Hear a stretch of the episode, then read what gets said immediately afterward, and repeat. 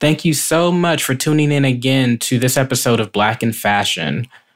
So, for this episode, I'm going to have two parts combined into one.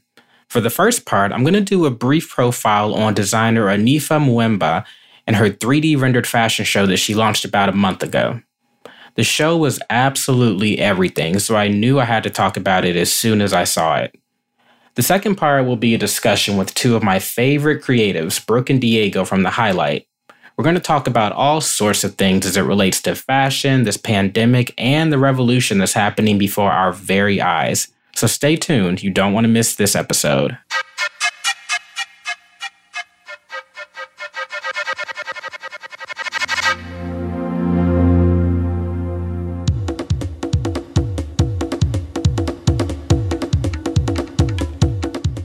My name is CJ, and welcome to Black in Fashion, a podcast that highlights key Black figures who have impacted the world of fashion as we know it today, as well as those who continue to influence its ever changing industry. Each episode, we'll profile different people from past to present, as well as conduct interviews and engage in dialogue around race and diversity within the fashion industry. On May 22nd of this year, the fashion world was taken by storm as Congolese American designer Anifa Mvuemba launched her premiere collection on Instagram Live using 3D renderings of her entire collection, which was supposed to originally premiere at New York Fashion Week. This virtual fashion show was shown with a black backdrop as 3D rendered garments virtually walked across the runway without a model to fill them. It was absolutely mesmerizing and almost haunting to watch these full figure garments move so seamlessly across the dark runway without a model to fill them. The show really allowed the audience to focus on the garments instead of the models, the backdrops, or even the scene. You were immediately captured by the fact that you were witnessing a virtual fashion show with each garment being just as striking as the one before and after it. So the collection featured a backless mini dress that was done in the colors of the Congolese flag blue, red, and yellow. When the designer was interviewed by British Vogue, she stated that the red represents the blood, suffering, and oppression that the Congolese people have gone through. The blue is the peace, and the yellow represents the hope and the future of the Congo. There was also a denim jumpsuit with ruching and ruffling detail, a common technique done by Congolese seamstresses. And one of my personal favorite looks was this floor length asymmetrical silk dress that depicts the Congo River. It also has the sky and the nature surrounding it. It was absolutely breathtaking. Another important thing to note about this capsule collection entitled Pink Label Congo was that it wasn't just a fashion show for the sake of fashion. Before the collection was shown, the show prefaced with a video that brought awareness to issues surrounding coltan mining in the Congo and throughout different parts of Africa. Now, for those of you who aren't familiar with coltan mining, which is fine because I certainly didn't before this research, coltan is a mineral that's used in most electronics, one of the main ones being cell phones.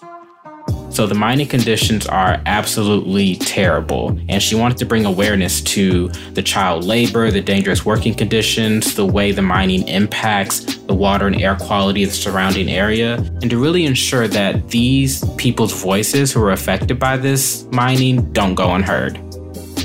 I found it very meaningful that she used her platform, not just her platform, but her virtual premiere to celebrate the beauty of Congolese culture, but also bring awareness to the issues facing this in so many other countries. Now, Nifa had already toyed with the idea of a digital show, but when the pandemic really started kicking off, she saw it as the perfect opportunity. Now, she'd been working towards a show at New York Fashion Week and made it, but with everything going on, she literally said, screw the fashion calendar, we're just going to show now. And we are so glad that she did that. So the show was groundbreaking for a ton of reasons, but I love that this designer seemed to come out of nowhere for a lot of people. Believe it or not, Anifa and the Hanifa brand have been around since 2012. So, who is Anifa? Anifa was born in the Democratic Republic of the Congo and moved to the United States with her family when she was just a toddler. Now, though she hadn't been back to live there since, she's always felt a very strong connection to her homeland and proudly considers herself Congolese. Now, her parents didn't approve of her going to school for fashion, but that didn't stop her from taking fashion classes at Morgan State University of Baltimore or picking up a few sewing skills from her aunt. I read an article from Fast Company that talks about a time when Anifa created a dress for herself from scratch. When her friends saw the dress, they loved it so much they wanted it in their sizes, and before she knew it, the designer was born. She started learning design in 2011 and launched her brand Hanifa in 2012 at the age of 21. Hanifa is a contemporary ready to wear apparel brand that's described as both feminine and chic. The collections come in sizes 0 to 20 and range in pricing from 50 to $500, making it much more affordable than a lot of other contemporary ready to wear brands. Now, unlike many designers, Anifa didn't go to school for fashion or take on an apprenticeship or even really network with most of the industry players. Instead, she utilized her own skills in social media and technology to build her brand. She's built a successful direct to consumer business that generated $1 million in revenue just last year, and her styles have been worn by names like Lizzo, Kelly Rowland, and Kylie Jenner. So she's done all of this without having a single brick and mortar location for a majority of her time in the industry. Now, this just goes to show you the power of social media and innovation. She's built her career as a fashion designer from stepping outside of the box and taking her own path into the industry. And that can be very challenging, especially in fashion, to not just break into the industry, but to also navigate. Through a growing social media following and attention from celebrities, she was selected by Teen Vogue for a mentorship program called Generation Next, and that helps young designers network with industry insiders pretty much. This was actually the program that was going to help Anifa launch her first fashion show in February for New York Fashion Week, but as you can see, Anifa was able to take it to the next level after New York Fashion Week was canceled. This sort of forward thinking innovation is going to be key as designers, new and old, find ways to really navigate the industry during this age of social unrest and a global pandemic. One of my favorite quotes from Anifa was when someone asked her about her inspiration, and she said, and I quote, I have black women in mind when I design. I create silhouettes to work for our bodies and complexions. So if you haven't already seen this collection, please do yourself a favor and check out the brand on Instagram at Hanifa Official. That's H A N I F A Official, O F F I C I A L. Her capsule collection called Pink Label Congo is also available online on her website it's very well worth the watch, but you can also shop the full collection at hanifa.co. That's hanifa.co. Stay tuned for the second part of this show as I connect with two of my favorite content creators to discuss how the fashion industry is going to be impacted by all the changes we're witnessing today. So I am very excited to have two amazing guests joining me this episode, Brooke and Diego from The Highlight. The Highlight is a next generation fashion and beauty content driven platform that allows users to shop their favorite shows and be a part of their clean media movement via their Media for Good mission. Brooke Cherie is an Atlanta based entrepreneur and fashion tech founder. While studying at the University of Georgia in her undergrad, Brooke started the agency, which was the first and only campus modeling agency that transformed fashion on campus and valued community service overall. The agency was so successful that it now sits the fits to the university as a permanent organization. Now, along with her online intimate apparel brand, Brooke Cherie Lingerie, Brooke is the current CEO of The Highlight. Diego Torres is an Atlanta based social media PR and marketing specialist. He's helped several businesses throughout Atlanta with their digital media strategies and communication initiatives. This fellow fashion enthusiast has now added entrepreneur to his title as the COO of The Highlight. So this will be Brooke's second time on Black in Fashion and Diego's very first time. So without further ado, let us welcome Brooke and Diego to Black in Fashion. Thank you guys so much for joining me on this episode. Thank you for having us. Super excited to be here. Thank you. As we all know, the fashion industry is facing a reckoning. Like between the global pandemic and social unrest throughout the world, there's just so much change happening before our very eyes across all industries. But fashion as we know it was long overdue for some major changes. One thing I wanted to start on was the fashion calendar. So, for those of you that aren't familiar, the fashion calendar, it's pretty much the planning tool for fashion designers, press, retailers, PR, and everyone else within the industry. It's where you can find the key dates for events, for fashion weeks. Um, and it was acquired by the CFDA in 2014. So fashion wasn't, and it still isn't prepared for the world we're in today. So right now, you can still see upcoming events if you go to the website scheduled for July to December. And I didn't click on every link, but I know the Couture show scheduled for July 6th and 8th is supposed to be holding some sort of online event, and that'll probably be streamed on some major platforms. But these are unprecedented times for the fashion industry. Pre COVID, the fashion calendar was already being called into question.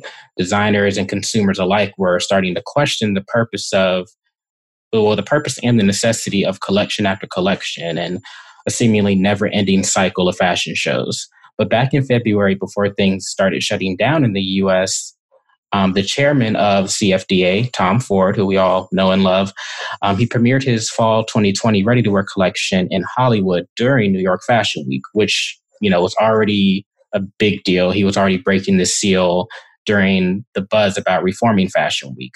So since then, we've had names like Saint Laurent, Gucci, Alexander Wang, Michael Kors, Armani, Marc Jacobs. The list goes on. But plenty of people have sort of dismissed the fashion calendar by either not showing anything this year, postponing until next year, or you know, releasing collections on their own cadence. Aside from Anifa Mvuemba, you also have Kerby Jean Raymond at Pyer Moss, who's also thinking outside of the box by staging a drive-in movie premiere to present his collection and documentary called American. With all of these changes happening to the fashion calendar, I'd love to get you guys' take on this. So tell me, what do you think the fashion calendar will look like in years to come, or will one even exist? You know, I'd like to think that the fashion industry is innovative enough to stick to, you know, an initiative once it starts. I think the great thing that we've seen during COVID and you mentioned kerby of Pyer Moss, and I think that he's always been innovative. Whatever initiative that, he, that he's coming up with this year in particular isn't unique to you know being in a global pandemic. I would like to see the fashion industry stick to the, a, a, new version of the fashion calendar um, in which we really slow down and become intentional about the products that we're releasing. But I think in some ways it, you know, offers up opportunity for people who are true creatives, people who are innovative to really catapult themselves into the spotlight. Exactly. Those that will those that are true creatives will stand out enormously right now. I'm excited to see that because honestly, I wouldn't want a traditional fashion calendar because fashion is such a storytelling industry. I would really want people to push their creative um, lens out there, you know, and strive for something more captivating and engaging with people because that's what they want right now. They want to engage with it. They want to know the backstories more. I was thinking back of like an example back in the 1920s when they discovered that Egyptian tomb. So many designers were pulling inspiration from that, even to the point where like Art Deco became a major um, staple of that time period. So things like that, like pulling from society and movements that are happening and discoveries and maybe things like that, you know? So do you feel like the fashion calendar is necessary? Like do you feel like in the future it'll even exist or you know how how different do you think it'll look? You know, we've sort of talked about what could happen, but you know, looking at the current climate in regards to the future, what do you think? would you think that the fashion calendar will still be necessary? I honestly feel like for a long time the fashion calendar hasn't been necessary. I think some of the most successful brands have dictated when they're going to release product, um, and they have been sort of rebellious and haven't stuck to what you know traditional fashion the the traditional fashion calendar dictated. So as I mentioned Kerby is one of the first people that we heard of that was like, I'm just going to basically do my own thing. And the way I'm going to release this collection um, really feels like a direct to consumer brand in that there aren't any, you know, hierarchies that he's have, having to answer to. He's really being grassroots and speaking with the consumer you know, hearing what they actually want from him and producing products intentionally. So I think in the future, we don't have a choice as an industry but to start listening to the people who are buying our products. And I think now that we've experienced a global pandemic, people's spending habits are going to be different. So we have to alter things to accommodate what that may look like.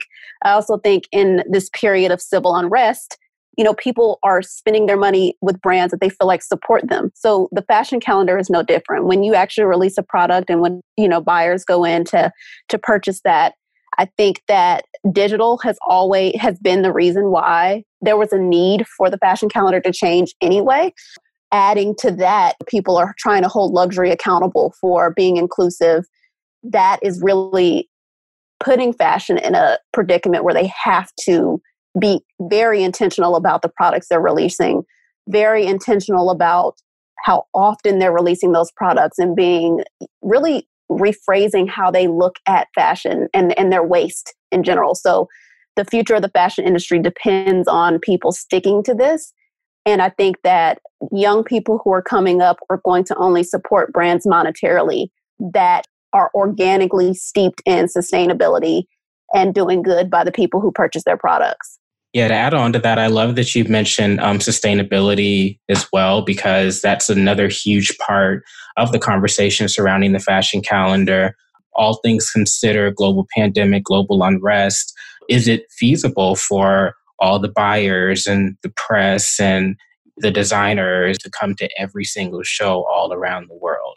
Granted, that's something that's really more concentrated to a certain market week and even a certain buyer and certain type of retailer but you know that is one thing that's been called into question. Is this even sustainable? Do we need to travel several times a year for the different collections when you know we live in a different age? There's technology. The fashion calendar was made decades ago before we were able to stream and things like that. So i think that's also a really good point that you brought up as much as we love fashion, the next big collection isn't top of mind for people who are either fighting for their lives against this deadly virus or fighting police brutality in the streets.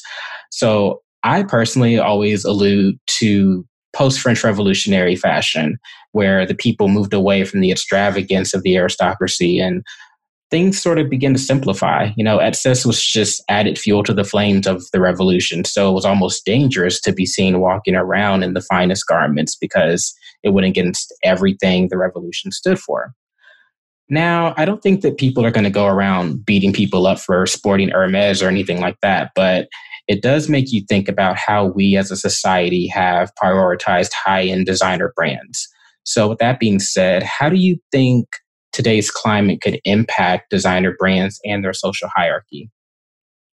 That's a really good question. Um, I think the biggest takeaway that the hierarchy of fashion and these big branded names can do is, like Brooks said earlier, listen to your audience and your customers because they are they're voicing it. Everything we've seen it from the past like 10, 20 years. They want the representation, they want some sort of affordability, but there's a unique challenge to the industry. Those the hierarchy brands, a lot of the buy-in to them is just the level of exclusivity, and people love that because if something becomes a little too accessible to everybody, the fear and the saying is that people will get bored of it and then you know not buy into it. We've seen it with other brands in the past, but I don't know if what that means for the future of a brand. And that's one interesting challenge that they will have.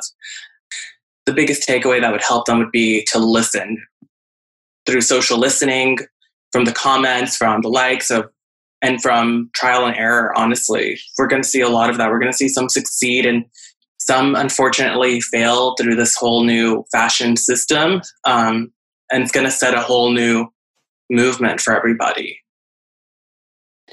one of the things that the pandemic, you know, did was allowed people to truly, without distraction, see the social unrest that was happening across, you know, the world. The social climate has has definitely had way more traction this time around because people don't have sports to look to right now um, and be distracted by. People don't have you know, the fashion industry putting out, you know, fashion show after fashion show to keep you sort of engaged with something, something that can take your attention away from what's happening. I also think that in the case of George Floyd, the fact that you were able to see this man die on camera, hear him in his last moments, I think shook people in a way that others haven't shaken people.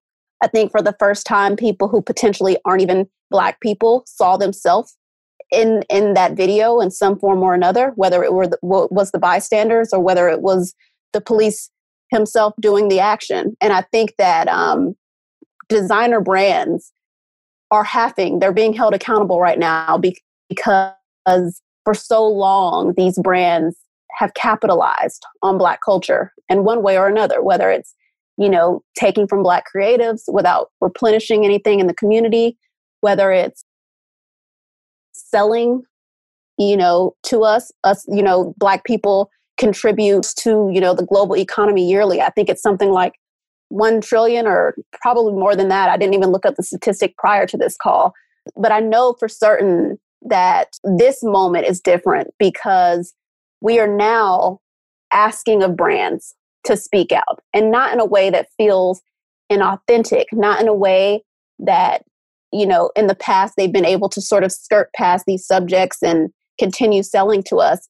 Now we're actually asking them to do something. So I think the social hierarchy of brands will shift. I think we're going to see a lot more um, Black, Indigenous, and people of color ascending in their roles in these corporate structures. And if a business is smart, they'll strategically hire Black, Indigenous, and people of color to fill roles in their executive suites. Uh, because I don't think brands have a future without Black people. I don't think brands have a future without true inclusivity that isn't romanticized and that isn't something that is palatable for most people to see. I think it requires, you know, the grit that we're seeing right now. And I think that brands have no choice but to change. Amen. Yes, you both made really great points there. Um, I do think that we're going to see a huge shift in in sort of the social hierarchy when it comes to fashion. I mean, it's sort of has already been happening in the realm of sustainability, but a lot of grassroots brands have been on the rise. A lot of startup brands have been on the rise. And like you both mentioned, a brand really has to stand for something because the customer is watching, the customer is paying attention you know it's funny i even think about like how how ben and jerry responded to everything going on and how that's really resonated with people because they really went there. And it'll be interesting to see which which brands or which companies are actually willing to go there. Honestly that's such a good point and i'm so glad you brought up ben and jerry's because that's something so exciting to see. And they've been doing amazing work and have been in my opinion setting such a great bar. I keep thinking these like elite people in fashion are just looking in in awe at Ben, at ben and Jerry's, just being like they they really put it out there like that. That and you know questioning themselves as to what they could be doing. I agree. It's important to note that like when the looting started, a lot of the brands that you know we're talking about fashion brands in particular were brands that were intentionally looted by people. Obviously, I do believe that much of the looting was separate from the protest, but the looting in and of itself was an act of protest. And it was that action that got people talking. It got people so uncomfortable, people who hadn't said anything, people who were silent to what was happening, or maybe they thought they didn't have the words. It wasn't until capitalism was threatened that people said, hold on a second now, what are they actually asking us to do? Is it a post that we need to post? Is it money that we need to give? Like, who do we need to pay off to get everybody to stop breaking in stores? And I think it's important to note going forward that in order for a brand to be relevant, you know, five, ten years from now, they're going to have to authentically align with causes beyond posting a black square, donating one time and trying to contribute to a cause because this is the trend of the moment. It's really about how do we educate people on the inside of these corporations and as brooke said you know in the past they would just be able to do send out a cute little press release you know a light apology people would still be angry and then you wouldn't hear anything about it. I don't think that, that will be the norm anymore. And it can't be the norm anymore. And that's why I personally want to stress to everyone don't forget we have the power. The people have the power. Kerby today gave a really good statement for an interview talking about um, defunding the police, where he noted that and said, if you hurt their pockets, they are gonna they're forced to pay attention, to listen. Those that are willing to evolve and grow with the demand will do just that. They will evolve. And those that are not in it for real, they're to fall. I know I hear a lot of things about cancel culture and some people speak of being over it. Personally, I love it. And I love it because it's not so much about the trend of canceling so much as it so much as it is about holding people accountable. You know, if you get canceled because you said this wildly offensive thing one year ago, well, I mean, a year ago you didn't have to answer to that, and now look. so personally, I'm here for the whole cancel culture thing. You and me both. I love it. I think it's great, and I think so many things can't be excused anymore because of if you're not sure about something, you can easily do a Google search and find out. Brooke, what was that article that Dazed magazine released where influencers were doing like blackface as a form of solidarity, which is absurd. And it's beyond me how someone thought, this is good, this is okay for me to paint half my face black for you. Exactly. I mean, just simply put, people just need to do better. I think you mentioned it perfectly that Google is available free of charge for most people with internet. There are so many people who are incredible resources for people who have questions and who don't know you know where to get their answers from. I'm i'm personally not one of those people. Um, at this point i am not interested anymore in educating people free of charge for information that is out there free of charge. So i do believe that brands especially can um, either cut a check or they can um, simply do their due diligence and, and and learn from people who've been doing this grassroots work forever. Like we have 400 years of um, information to pull from. So I do think at this point, brands have no excuse. Awesome, awesome insight into everything we're talking about right now. I'm loving it. So I opened this episode talking about the 3D rendered fashion show by Hanifa for two reasons. One, it was absolutely amazing. And I don't know if you were able to um, watch it. I personally didn't get to watch it when it was happening, but I did catch it later. But I know that that show put a bug in a lot of people's ear. It really shows the importance and the power of innovation. So remember, Anifa, she had never shown a collection at New York Fashion Week prior. So this was her premiere, and everyone in and outside of the industry were talking about it. So no matter how you look at it, the world as we know it is changing and so, from you guys' perspective, how important is innovation at a time like this? Super important. Super important. I agree. I think um, innovation is the only thing is is probably the the most incredible and important ingredient to any brand taking off and any brand um, having relevancy in the next five to ten years. This culture of people biting off people's concepts is no longer going to fly because these these kids, these young people are so uh, prepared like we've never seen it before. They've right. seen the mistakes that designers before them had to make.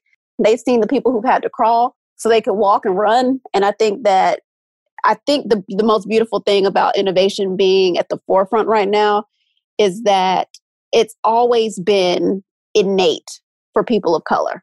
I think that it's sort of, you know, the two in the Tupac example of the rose that grew from concrete. It's like long live the rose that grew from concrete and and that's most black people in this country we've had to go through so much hardship but still we're here and that sort of resiliency only breeds innovation and creativity so it's going to be the dreamers it's going to be the innovators it's going to be black culture independent artists creatives that continue to push the envelope um, and that we'll be hearing about in the next couple of years or so totally i think it's an exciting time for sure. And it's our time because we have the world paying attention. A lot of exciting things are going to come. And like I said, we're going to see some people really change it up, um, starting from Anifa and how, what she did. And I think, honestly think that show was better than anything at New York Fashion Week. That got a million, over a million people watching. Like, amazing. So, for my listeners that don't already know, Black in Fashion is absolutely obsessed with the highlight. I truly do admire both of you guys, Brooke and Diego, for the work that you do. And one of the wonderful things about the highlight is that they partner with creatives within the fashion and beauty industry to give a voice to independent artists, designers, creators, and brands that you may not find in the pages of Vogue or even Business of Fashion. As many know, I'm a lover of fashion and fashion history, but I admittedly am not always the most up to date with some industry news. So I thought you guys could help me out for this last question with the industry being at such a standstill between this pandemic and protests, who do you think will be the next fashion leaders of tomorrow? You know, I honestly think conceptually more than artists or specific people, I definitely think Anifa for sure. I think that was only the beginning. Her show was so legendary that I don't see her career being short lived at all. I think she is only going to continue to give us more. Her show actually had to move over from the Hanifa official page over to her Hanifa bridal page. So she's got range as far as what she can actually design and create. So I think that that in and of itself is is exciting. Um, I will say that any brand with a sustainability and social focus is a brand to pay attention to. Um, the Bear Scouts is a brand that I've been paying attention to for a while, and I think the work that they're doing is incredible. I also am, am excited because um, some of the people that we're familiar with, like uh, Kerby of Pyer Moss, I think we'll only continue to see him expand. I think his collections and the work that he's been doing have been consistent since he, you know, graduated and started designing. Um, I've been so overwhelmed with rewatching some of his old content because the pulse for social justice has always been there since day one. And to have that sort of foresight in an industry that hadn't yet embraced him is something that is he deserves all of his roses now. Even even people in the industry like Brandice Daniel of Har- harlem's fashion row she's been doing this work for years as well. So i think that there are people who have been about this life for quite some time and this is the mm-hmm. moment where they've been catapulted into into the forefront and i and i'm excited to see where they end up. I think you know that might be a promotion uh, for some of these people down the road at, as creative directors of some of these popular brands that we've grown to love, or even at um, as editor in chiefs of some of the magazines that we've followed, that we've loved over the years, but haven't you know created space for Black creatives in particular. So I think anybody right now who's got sustainability, who's working to you know help our planet, or people who are developing products that will help people, um, are brands that that I'm excited about and the brands that the highlight has been trying to have focus on for sure. Completely. I couldn't have said that better myself. Um, and to add on to Brooke's statement just now, the queer community, the trans community standing up, there's so many amazing houses that are representing, you know, that culture, black trans and it's amazing. Um, House of Enid is a great like house to look up. Everyone needs to look them up right now. They are amazing. They give me life with everything. Dramatic sleeves, all the tulle in the world. That's one house to definitely pay attention to. I also think photographers like Tyler Mitchell are only going to grow even further, even before where we are now. He was already having a moment and being the moment, and now it's really going to set him up for even bigger success. And he's only going to grow further. Absolutely. And I'm also like, I'm probably going to end up doing a separate episode of this, but I'm also really excited to see what Samira Nasr is going to do at Harper Bazaar because, oh my gosh, it's been Absolutely. 153 years before something like this has happened at Hearst. She's very, you know, she she proclaimed Black Lives Matter before. She came, she was a fashion director of, was it Vanity Fair or someone else? Yeah, Vanity Fair. Vanity Fair. Yeah, Vanity Fair. And so seeing what she does to this magazine, I am beyond excited. Absolutely. I'm just so, I think it's just perfect timing for this. I also think, you know, I'm so ready for just a grassroots organic promotion of um, underrepresented creatives. I think for so long we've seen it um, done where we just get one cover and then we've got to wait six months for them to put another person of color on the cover. And I think that this is going to be a moment where we see that we're not a trend. We are not, you know, this is not a fleeting moment. Black people having their moment is not just us talking on our Instagrams and ranting about the things people can do. Like, right. give us our space and our time to show you what we can actually create. It, well, you know that because you know the industry's been stealing from us for years, but neither here nor there. The point I'm trying to make is now we actually get to have credit for the work that we've been putting out. And any person that they're promoting at this point, any media company that is putting a person of color in a leadership position outside of diversity and inclusion chief, I am happy to see it. Applause to her. Yes, I know y'all heard Brooke read y'all, right? Just just throwing that out there. Um, she did. But um um so I did allude to the highlight earlier. So I'll go ahead and take this time to ask you guys is what's um you want to tell us a little bit more about the highlight? What do you guys have going on? How are you guys sort of working do this everything? I'm just going to say this everything. I won't say that it completely changed our schedule. We were able to produce some amazing episodes.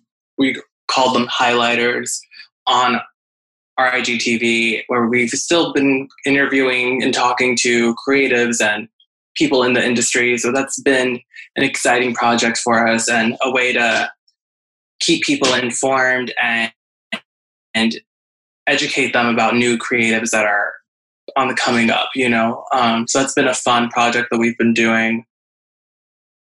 I'm also really excited because, um, as Diego mentioned, you know, this is the work that we started the highlight to do. So it's very interesting to see the industry shift in this way. Um, to some extent, when we started our our business and kind of started working on what this looked like, uh, meeting with investors and even trying to convince people that um, the black fashion industry was something to invest in has been an uphill battle. Um, but now it's interesting to see that the world is there's a global cry for this sort of um, inclusion. So it's very interesting to sort of fall seamlessly in the um, in the palms of this movement. Um, we're at an exciting point where we've, you know, gotten to a place where we can start to integrate the technology component of our business so we're really trying to, you know, make strategic connections and just make sure we're intentional about all of the relationships that we build from, you know, from day one. Um, making sure that the people we we collaborate with and making sure that the content we put out is in alignment with inclusion, is in alignment with sustainability, um, and is really in alignment with us creating a medium a, a media business that has a media for good mission making sure that the work that we do is responsible first um, and not an afterthought or a PR response. So I'm very excited. I'm proud of our work. It's you know having a business of any kind is is is challenging. I think the times have weighed on us very differently. So that component is um, is an element that we haven't seen before, from pandemic to you know epidemic, racial epidemic. So um, a revolution. A revolution, exactly. So it's it's challenging, but we're as an, as entrepreneurs, it's like this is what we live for. We live for moments like this where we're required to be uncomfortable and to stretch and grow, and and try to create something meaningful in people's lives. You can follow the highlight on Instagram at T H E H G H L T. Again, that's T H E H G HLT. Special thanks to Brooke and Diego for participating in this episode. Thank you guys so much. I really do appreciate you. Black in Fashion is written and produced by me, edited by Joel North. The theme music is from PBT and Production Music Library, and background music for our profile episodes comes from Lakey Inspired. The title is Better Days. Please like, subscribe, review, and rate Black in Fashion five stars on Apple or wherever you get your podcast. You can also find us on Spotify, Google Play, or SoundCloud. Lastly, follow the show on Instagram and Twitter at BLKNFSHN. Again, that's at BLKNFSHN, just like the logo. Thanks for listening.